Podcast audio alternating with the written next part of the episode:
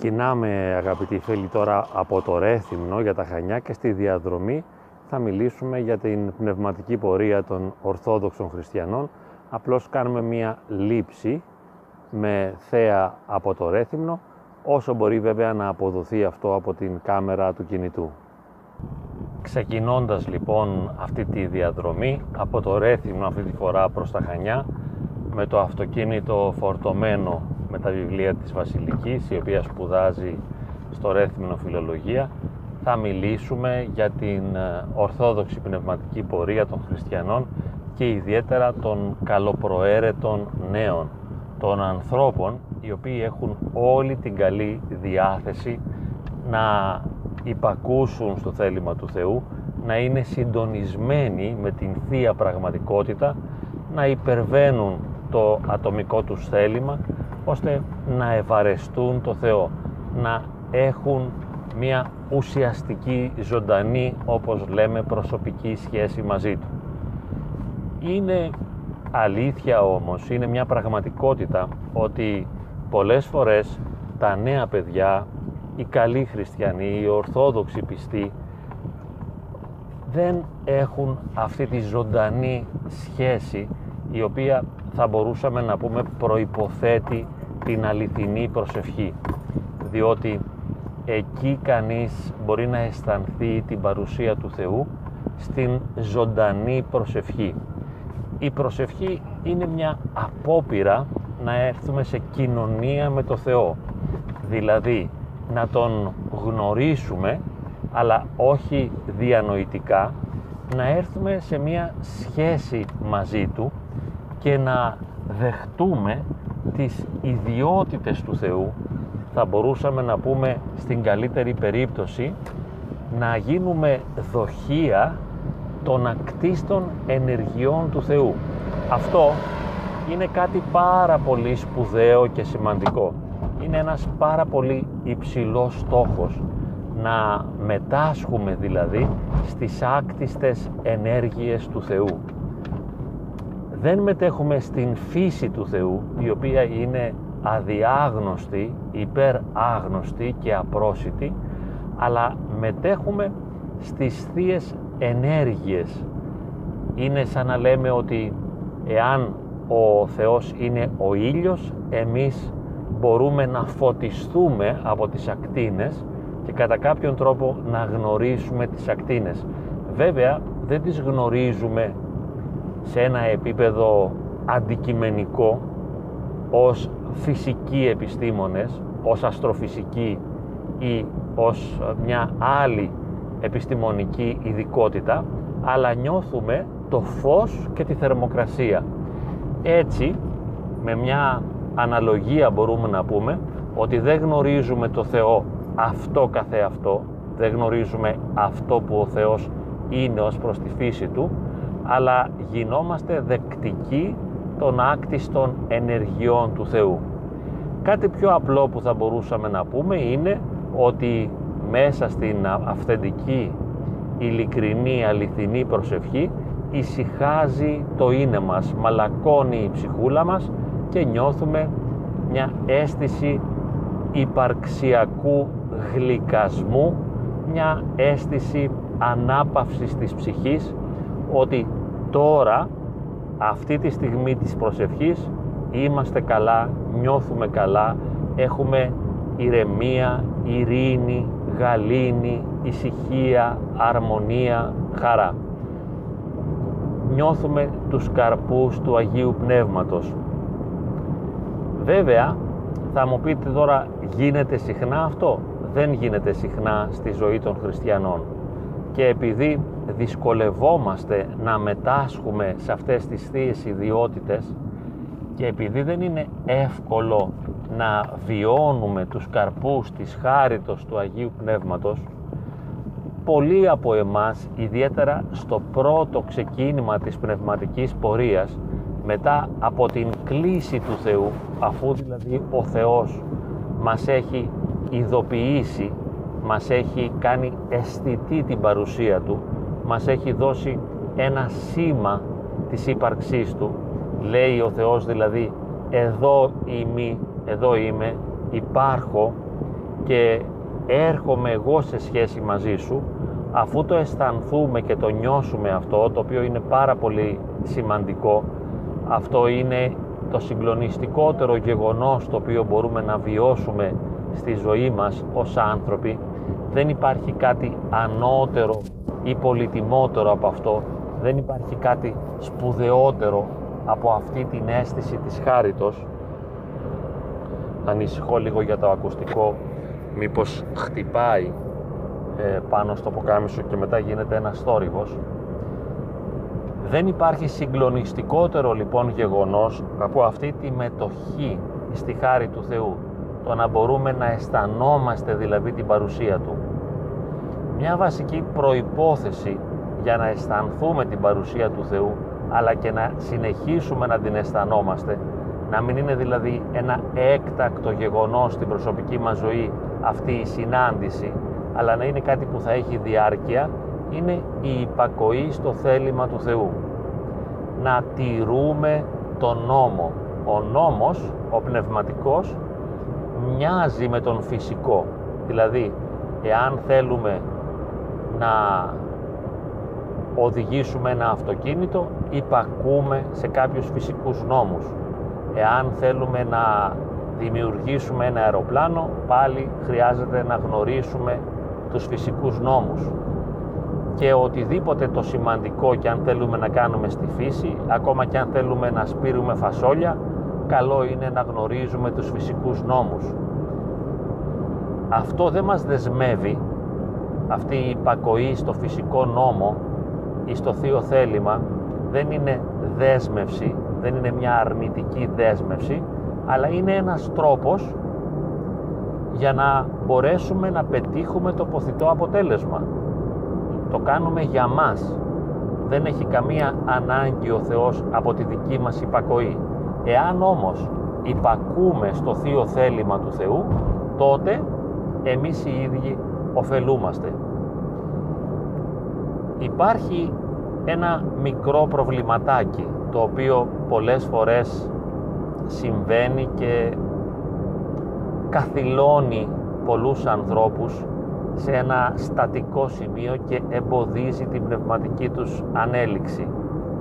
Τι είναι αυτό που τους καθυλώνει; Είναι να δώσουν ιδιαίτερη έμφαση στον νόμο, στην εφαρμογή του νόμου, στην υπακοή στο θέλημα του Θεού, να δώσουν περισσότερη έμφαση σε αυτό το νόμο, σε αυτή την υπακοή, από ότι θα δώσουν έμφαση στην αγάπη προς το Θεό, στην κοινωνία μαζί Του, στην προσευχητική κοινωνία.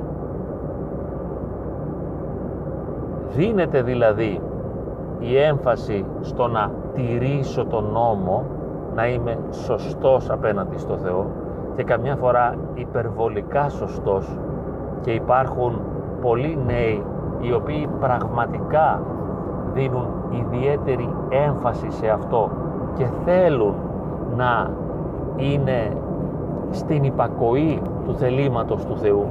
Αυτό είναι πολύ σπουδαίο και σημαντικό. Δεν κάνουν κάποιο λάθος. Έτσι οφείλουν να κάνουν. Αυτό είναι το σωστό. Να υπακούσουν το θέλημα του Θεού. Αλλά το πρόβλημα είναι μήπως αυτή η υπακοή εμποδίσει κατά κάποιον τρόπο την αγάπη. Εκεί δημιουργείται το πρόβλημα. Να δοθεί τόση έμφαση στην υπακοή ώστε αυτή η υπακοή να γίνεται εις βάρος της αγάπης. Και η αγάπη έχει τρεις διαστάσεις. Το πρώτο είναι να αγαπώ τον εαυτό μου, το δεύτερο είναι να αγαπώ τον άλλο και το τρίτο είναι το να αγαπώ το Θεό. Δεν είναι το ένα σπουδαιότερο από το άλλο και τα τρία μαζί. Θα μπορούσαμε να πούμε ότι αυτές οι τρεις αγάπες συνηφαίνονται. Θα χρειαστεί να αγαπώ τον εαυτό μου ώστε να τον υποστηρίζω και να τον προστατεύω και να τον βοηθώ. Διότι μόνο εάν τον προστατέψω και τον βοηθήσω και τον υποστηρίξω θα έχει τις δυνατότητες και θα πληρεί τις προδιαγραφές ώστε να μπορεί να αγαπήσει τους άλλους ανθρώπους και επίσης να μπορεί να αγαπά και το Θεό. Διότι όταν είμαι δυστυχισμένος και απογοητευμένος και πληγωμένος βαθιά δυσκολεύομαι να αγαπήσω το Θεό. Πολλές φορές οι άνθρωποι οργίζονται εναντίον του Θεού, αποθούν το Θεό. Θα μπορούσαμε να πούμε μισούν το Θεό με την έννοια του θυμού που γεννά η απογοήτευση διότι ο Θεός δεν ανταποκρίνεται στις προσδοκίες τους ενώ εκείνοι έκαναν τις απαραίτητες υπακοές. Είναι ένα πολύ λεπτό σημείο.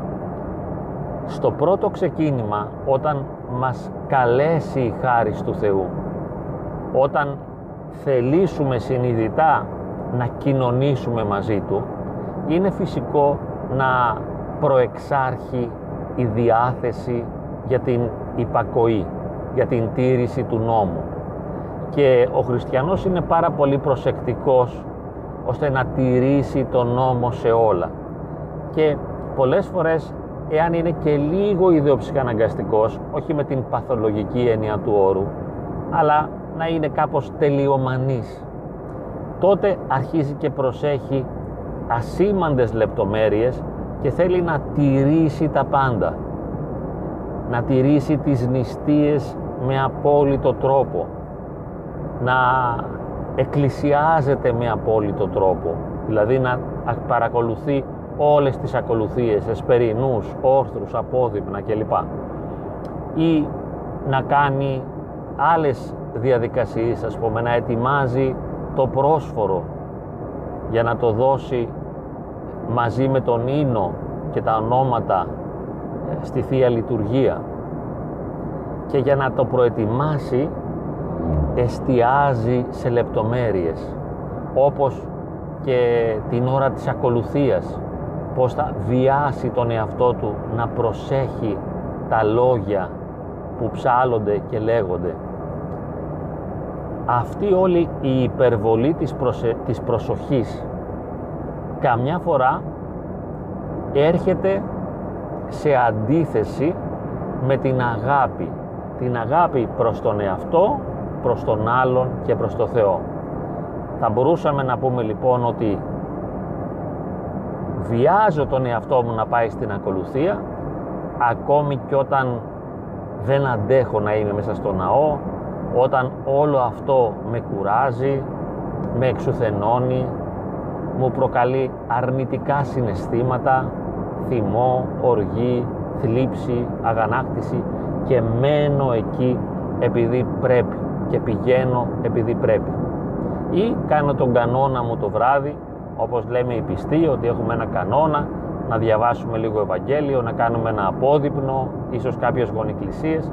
Και θα το τηρήσω ακόμη και όταν με εξουθενώνει, ακόμη και όταν δεν το αντέχω, ακόμη και όταν με πληγώνει. Αυτό είναι ένα σοβαρό πρόβλημα, διότι δεν αγαπώ τον εαυτό μου εκείνη την ώρα, δεν τον προστατεύω, δεν τον υποστηρίζω και βιώνει αρνητικά αισθήματα. Παράλληλα, μπορεί να νιώσω αρνητικά αισθήματα για τους άλλους, τους γύρω μου ανθρώπους, οι οποίοι παραδείγματος χάρη μπορεί να διαμαρτύρομαι γιατί εγώ κάνω τόση ώρα τον κανόνα μου το βράδυ. Ας πούμε είμαι παντρεμένος, πάω να κάνω τον κανόνα μου, η γυναίκα μου διαμαρτύρεται γιατί θέλει να ξαπλώσουμε μαζί, αλλά εγώ δεν τον κάνω και έτσι έχουμε κάποιες γκρίνιες, αρνητικά έτσι φορτία μέσα στη σχέση του γάμου. Γιατί δίνω έμφαση στην τήρηση του κανόνα, του νόμου του θελήματος και όχι στην αγάπη του αδελφού. Θα ήταν πολύ ωραίο να μπορούσα να νοιάζομαι για τον άλλον, να αναπαύω τον άλλον, να ξεκουράζω τον άλλον, να γίνομαι η χαρά του άλλου. Εγώ όμως εστιάζω στον κανόνα. Είμαι μητέρα, μαγειρεύω τη σαρακοστή 40 μέρες, ή λαδερά ή αλάδοτα, άσχετα με το πόσο δυσαρεστούνται ή βασανίζονται τα παιδιά μου. Εγώ λέω το σωστό. Αυτό πρέπει να γίνει. Και κάθε μέρα μπορούμε να έχουμε φασαρίες στο σπίτι, Οπότε όλοι να αγανακτούν, όλοι να βασανίζονται, να ταλαιπωρούνται, να στενοχωρούνται, να υποφέρουν, αλλά ο κανόνας τηρείται. Ο κανόνας λοιπόν της νηστείας μπαίνει πάνω από την ειρήνη της οικογένειας, πάνω από την αγάπη του αδελφού και του εαυτού. Το τρίτο και χειρότερο είναι ότι πολλές φορές αυτή η τήρηση του νόμου μπαίνει πάνω από την αγάπη του Θεού. Οπότε, ενώ εστιάζω στην τήρηση του νόμου και θα κάνω όλες τις νηστείες, θα είμαι πολύ προσεκτικός στο πως ζω ορισμένα πράγματα για να μην ξεφύγω, τι βλέπω, τι ακούω. Θα κλείνω την τηλεόραση, ας πούμε, αν δείχνει ένα φιλί ή δεν θα μπορώ να δω καν τις ειδήσεις, γιατί εκεί μπορεί να είναι προκλητική η τηλεπαρουσιάστρια. Αυτή λοιπόν η υπερβολή έρχεται σε μια σύγκρουση θα λέγαμε με την αγάπη του Θεού ή ακόμα καλύτερα δεν υποστηρίζει την αγάπη του Θεού, είναι ανεξάρτητη από την αγάπη του Θεού. Είναι μια τελειομανία ηθικού τύπου η οποία δεν με φέρνει κοντά στο Θεό. Δεν υπερισχύει η αγάπη του Θεού. Πώς θα μπορούσε να υπερισχύσει η αγάπη του Θεού; Θα χρειαστεί να δώσουμε έμφαση στην προσευχή. Εάν έχουμε τη δυνατότητα βέβαια να προσευχηθούμε. Προσευχή σημαίνει ότι έρχομαι να συναντήσω τον Κύριο έρχομαι να συναντήσω το Θεό. Έρχομαι να αισθανθώ την παρουσία Του. Προετοιμάζομαι ώστε να νιώσω ότι Αυτός είναι παρόν στη ζωή μου. Είναι πάρα πολύ σημαντικό αυτό διότι εάν το παραθεωρήσω εάν το παρακάμψω και δώσω την έμφαση στους κανόνες στο τυπικό της Εκκλησίας σε όλα όσα θα έπρεπε να κάνω ως σωστός χριστιανός. Αλλά δεν εστιάζω στην ερωτική βίωση της σχέσης με το Θεό. Εάν δεν εστιάζω στο να αισθανθώ την παρουσία Του τότε όλη αυτή η τήρηση του νόμου έχει πολύ μικρή σημασία. Έχει μία σημασία δεν θα πούμε ότι είναι εντελώς άχρηστη. Κρατιέσαι αναμάρτητος, αλλά δεν αγαπάς τον εαυτό σου, τους ανθρώπους, τους γύρω σου και το Θεό. Είναι ζήτημα προτεραιοτήτων.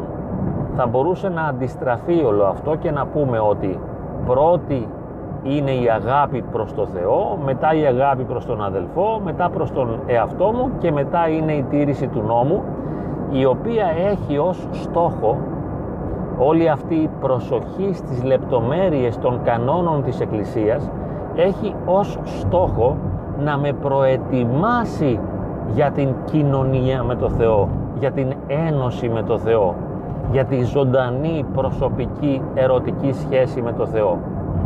Εάν τηρώ τον νόμο, ακολουθώ τους κανόνες, είμαι πάρα πολύ αυστηρός με το τυπικό, αλλά όλο αυτό δεν καταλήγει και δεν φέρνει ως καρπό τη ζωντανή βίωση, την ερωτική βίωση της σχέσης με το Θεό, τότε είναι άκαρπος όλος ο αγώνας. Έχει ένα πολύ μικρό νόημα όλος αυτός ο αγώνας. Είναι σαν να πάω να βρω ένα χωράφι, να το οργώσω, να το καθαρίσω, να το οργώσω, να το ποτίσω, να το βάλω λίπασμα και μετά να μην ρίξω το σπόρο μέσα. Τι να το κάνω, προς τι το όργωμα, θα βγουν αγκάθια. Το πιο σημαντικό είναι όλη αυτή η προετοιμασία να μπορέσει να δεχτεί το σπόρο και να δώσει ζωή στο σπόρο, να τον αναπτύξει ώστε να ανθίσει ο σπόρος, να αναπτυχθεί και να δώσει καρπούς. Δεν πρέπει να το ξεχνάμε αυτό. ότι ο στόχος μας είναι η άνθηση και η καρποφορία. Δεν είναι το, όργο, το όργωμα και η λίπανση του οικοπαίδου. Έτσι θα χρειαστεί να βάλουμε σωστά τις προτεραιότητες. Λένε ας πούμε μερικοί, για παράδειγμα, εφόσον αυνανίστηκα δεν θα μεταλάβω για 40 μέρες. Γιατί έτσι είναι ο κανόνας της Εκκλησίας. Πολύ σωστά. Έτσι είναι ο κανόνας της Εκκλησίας. Αυτό είναι το καλύτερο. Μπορείς όμως εσύ να κρατηθείς σε αποχή 40 ημέρες. Μπορώ. Ωραία. Μπράβο σου. Αυτό είναι πολύ σημαντικό. Μπορείς να κρατηθείς. Αυτές τις 40 μέρες θα έχεις αγάπη προς τον εαυτό σου, τους γύρω σου και το Θεό. Πώς θα τις αναλώσεις, πώς θα τις περάσεις, ποια θα είναι η σημασία όλου αυτού του χρόνου του 40 ήμερου. Μήπως το 40 ήμερο θα κάνεις ας πούμε 60 γονικλησίες το βράδυ, θα διαβάζεις χαιρετισμούς και απόδειπνο και παράκληση στην Παναγία, αλλά θα τα κάνεις όλα αυτά μηχανικά. Δεν είναι λάθος να τα κάνεις και μηχανικά δεν πειράζει. Κάντα μηχανικά, δεν πειράζει. Απλά θα χρειαστεί να ξεκαθαριστούν μέσα μας οι προτεραιότητες. Κάνω μηχανικά την παράκληση, το απόδειπνο, μπορώ να κάνω ακόμη και εσπερινό, να διαβάσω πατέρες, να διαβάσω Ευαγγέλιο, να κάνω γονικλησίες, όλα αυτά είναι υπέροχα. Ακόμη και το να μιλήσω στο Θεό, γιατί είναι προσευχή και το απόδειπνο ας πούμε έτσι, και ο εσπερινός και οι μετάνοιες. Αλλά είναι ανοιχτή η ψυχή μου προς το Θεό. Έρχομαι σε σχέση και σε κοινωνία μαζί Του είμαι ο ξένος προς Αυτόν. Όταν προσεύχομαι ξέρω τι λέω και τι κάνω. Έχω συνείδηση και συνέστηση των λεγόμενων και αυτή η συνείδηση και η συνέστηση των λεγόμενων στην προσευχή αγγίζει τις χορδές της καρδιάς μου ή καλύτερα αυτά τα λόγια που λέω είναι μια μουσική η οποία προέρχεται από τις χορδές, από τη δόνηση της καρδιάς ή είναι μια απομνημόνευση κάποιων στίχων του ψαλτηρίου τις οποίες λέω ή έχω μάθει και το απόδειπνο απόξω και δεν ξέρω τι λέω την ώρα που το λέω γιατί ο μυαλό μου τρέχει αλλού. Ή ακόμη και αν ξέρω τι λέω αυτό που λέω είναι γνωστικά σαφές σε εμένα αλλά καρδιακά αδιάφορο.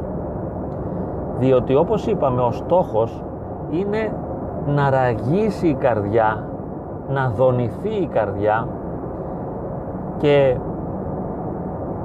αυτό το ράγισμα αυτή η διάρρηξη της καρδίας το άνοιγμα αυτό της καρδιάς του βαθύτατου εσωτερικού μας κόσμου δηλαδή το άνοιγμα να προσλάβει τη χάρη και επειδή δεν μπορούμε να αναγκάσουμε τη χάρη να έλθει τουλάχιστον καρδιακά δηλαδή ας το πούμε πολύ πιο απλοϊκά εκλαϊκεύοντάς το λίγο συγκινησιακά και συναισθηματικά να μετέχω στο δρόμενο της προσευχής ώστε όταν παρακαλώ το Θεό αυτό να γίνεται με συγκινησιακή φόρτιση, με συναισθηματική φόρτιση.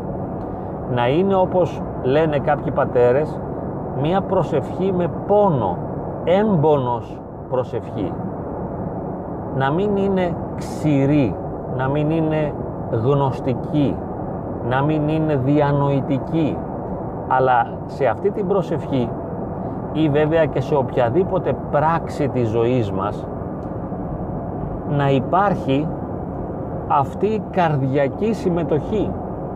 Διότι αν η καρδιά μου έχει κλείσει και αν ο συναισθηματικός μου κόσμος έχει αποξηρανθεί και μάλιστα θα μπορούσε να αποξηρανθεί ο εσωτερικός μου κόσμος μέσα από την στερεότυπη επανάληψη των τυπικών της Εκκλησίας.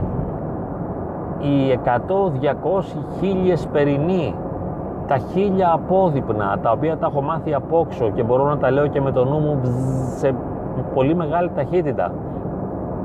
Το Κύριε Ιησού Χριστέ λέει σών με, που μπορώ να το λέω, αλλά δεν ανοίγει η καρδιά μου καθόλου. Λέω τα λόγια και καμιά φορά δεν ξέρω τι λέω, καμιά φορά ξέρω τι λέω, αλλά σπάνια δονείται το είναι μου ολόκληρο από τα λόγια της προσευχής. Κάτι που είναι και το ζητούμενο, γιατί λένε και κάποιοι πατέρες ότι εάν η προσευχή δεν είναι καρδιακή, δεν ξεπερνάει το ταβάνι του σπιτιού μας. Δεν φτάνει στο Θεό, δεν ακούει ο Θεός μια διανοητική προσευχή. Ή ας το πούμε αλλιώς, εάν η προσευχή είναι διανοητική, δεν προετοιμάζει τον ψυχισμό μας ώστε να γίνει δεκτικός της χάριτος του Θεού. Αν η προσευχή γίνεται μόνο με το μυαλό και το στόμα, τότε δεν μπορούμε να δεχτούμε τη χάρη. Είναι κλειστός ο εαυτός μας. Και υπογραμμίζοντας και δίνοντας λίγο περισσότερη έμφαση, μπορούμε να πούμε ότι δεν είναι προσευχή αυτό, αλλά είναι αντιπροσευχή με την έννοια το ότι τα ίδια τα λόγια της προσευχής δημιουργούν μια στεγανή θωράκιση και είναι σαν να θωρακίζεται το είναι μας το βαθύ από τα λόγια αυτά ώστε να μην είμαστε διαπερατοί από τη χάρη του Θεού. Δεν μπορούμε να γευθούμε τη χάρη γιατί δεν την εκλυπαρούμε δυναμικά. Ο Θεός δορίζει τη χάρη όταν υπάρχει καρδιακή δόνηση. Γι' αυτό και καμιά φορά άσχετοι άνθρωποι οι οποίοι δεν ξέρουν από ακολουθίες, από προσευχές, από μετάνοιες, από ακολουθίες της Εκκλησίας, από το Ευαγγέλιο, μπορεί να μην ξέρουν τίποτα. Αλλά καμιά φορά φωνάζουν «Χριστούλη μου, Παναγίτσα μου, βοήθα με Θεέ μου» και νιώθουν ανάπαυση ψυχής ή νιώθουν αίσθηση της παρουσίας του Θεού ή ο Θεός ικανοποιεί ένα αίτημά τους διότι αυτό το Θεούλη μου βοήθαμε έχει μια αλήθεια και δημιουργεί μια δόνηση και έναν κραδασμό που μεταφέρεται στον ουρανό όπως τα κύματα. Ρίχνεις ένα βότσαλο και μετά τακ τακ τακ επεκτείνονται τα κύματα. Αλλά πρέπει να πέσει αυτό το βότσαλο να μην είναι λόγια του αέρα. Πρέπει να γίνει δόνηση, να γίνει κραδασμός, να υπάρξει συγκίνηση, να είναι φορτισμένος ο λόγος, να είναι παρακλητικός ο λόγος. Μπορούμε να πούμε Κύριε εκέκραξα προς σε εισάκουσόν μου, εισάκουσόν μου Κύριε. Αλλά τι εννοούμε με το εκέκραξα. Εκέκραξα είναι η φωνή της καρδιάς. Δεν είναι να φωνάζω δυνατά, όπως καμιά φορά και οι ψάλτες φωνάζουν δυνατά και κράζουν. Δεν ακούει με κραυγές εξωτερικές ο Θεός, αλλά με εσωτερικές κραυγές. Έχουμε λοιπόν ως πιστοί εσωτερική κραυγή.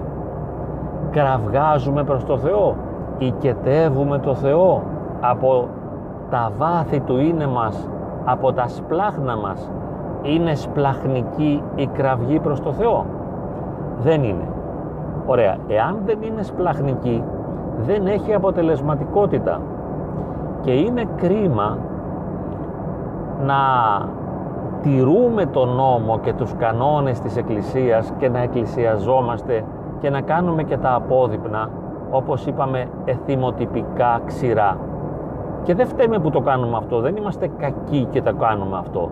Με καλή προαίρεση το κάνουμε. Απλά είμαστε εκτός αληθείας. Είμαστε σε ένα λαθασμένο δρόμο ή σε έναν δρόμο που δεν οδηγεί στον ουρανό. Δεν μας φέρνει σε κοινωνία με τον ουρανό, με τη θεϊκή πραγματικότητα αυτός ο τρόπος. Θα χρειαστεί να αλλάξουμε τρόπο. Και βέβαια μακάρι να τα κάνουμε όλα αυτά. Αλλά να υπάρχει η καρδιακή μετοχή. Γιατί αν πάρουμε οποιοδήποτε λόγο ευαγγελικό, αγιοπατερικό, λόγο που ψέλνουμε στις εκκλησίες ή που διαβάζουμε, ένας μικρός λόγος αρκεί για να μεταστοιχειώσει ολόκληρο το είναι μας και τη ζωή μας και να μας φέρει σε κοινωνία με το Θεό. Ό,τι και αν πούμε. Ακόμη και αν πούμε Πάτερ ημών. Φτάνει. Κύριε Ιησού. Υπεραγία Θεοτόκε. Φτάνει. Ένας λόγος είναι αρκετός. Γι' αυτό και έχουμε παραδείγματα Αγίων Πατέρων που όταν έλεγαν ένα λόγο μετά δεν μπορούσαν να πούν κάτι άλλο γιατί ο νους τους έφευγε αυτό που λέμε αρπαγή του νος και δεν είχαν να πούν κάτι πια αλλά έπασχαν τα θεία πάθαιναν τα πνευματικά πράγματα. Ο νους τους ηρπάγει είχε αρπαγή στον ουρανό και έχαναν τον νοητικό έλεγχο και ήταν παραδομένοι στο Θεό. Και αυτό είναι κοινωνία. Έτσι δεν χρειαζόμαστε πολλά λόγια δεν χρειαζόμαστε πολλές πράξεις δεν χρειαζόμαστε πολλά τυπικά δεν χρειαζόμαστε πολλές υπακοές. Χρειαζόμαστε το άνοιγμα της καρδιάς.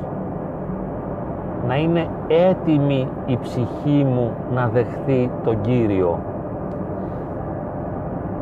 Χρειαζόμαστε και τα λόγια και τις προσευχές και τα τυπικά και τον νόμο και την τήρηση των κανόνων. Όλα τα χρειαζόμαστε. Αρκεί να μην μείνουμε σε αυτά διότι όπως είπαμε η τήρηση του νόμου γίνεται για να ετοιμαστούμε να δεχτούμε τον υμφίο στην καρδιά μας και να ζήσουμε την ερωτική συνουσία. Εάν δεν δεχτώ τον υμφίο, τότε εις μάτιν ό,τι έκανα. Χαραμίζεται. Έχει βέβαια κάποια σημασία το να συνεχίζει να είναι κανείς σε σχέση με το Θεό, όπως λέμε πολύ συχνά. Τουλάχιστον να κρατήσεις μια επαφή με τα πνευματικά, λένε πολλές φορές και οι εξομολόγοι. Αλλά υπάρχει κι άλλο ένα μυστικό, ότι η επαφή με τα πνευματικά διατηρείται ακόμη και όταν εγκαταλείπουμε το Θεό και φεύγουμε μακριά και δεν κάνουμε καμία προσευχή και δεν λέμε τίποτα και πέφτουμε στην αμαρτία. Εάν έχουμε μια φορά γευθεί το Θεό, πάντα θα επανέρχεται μέσα μας ως μνήμη ο Θεός ή ως λόγος ή ως χάρη ή ως συγκλονισμός. Δεν πρόκειται να γλιτώσουμε. Δεν είμαστε λοιπόν κατά κανόνων, νόμων, τυπικών κλπ. Όχι έχουν όλα μια φοβερή λειτουργικότητα.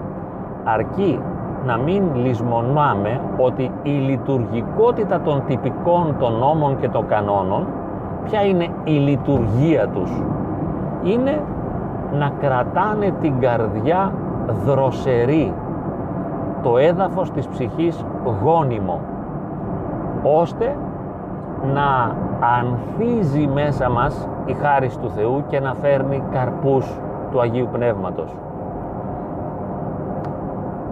Αυτό ήθελα να υπογραμμίσω και θα ολοκληρώσω με αυτό, με αυτή την εστίαση.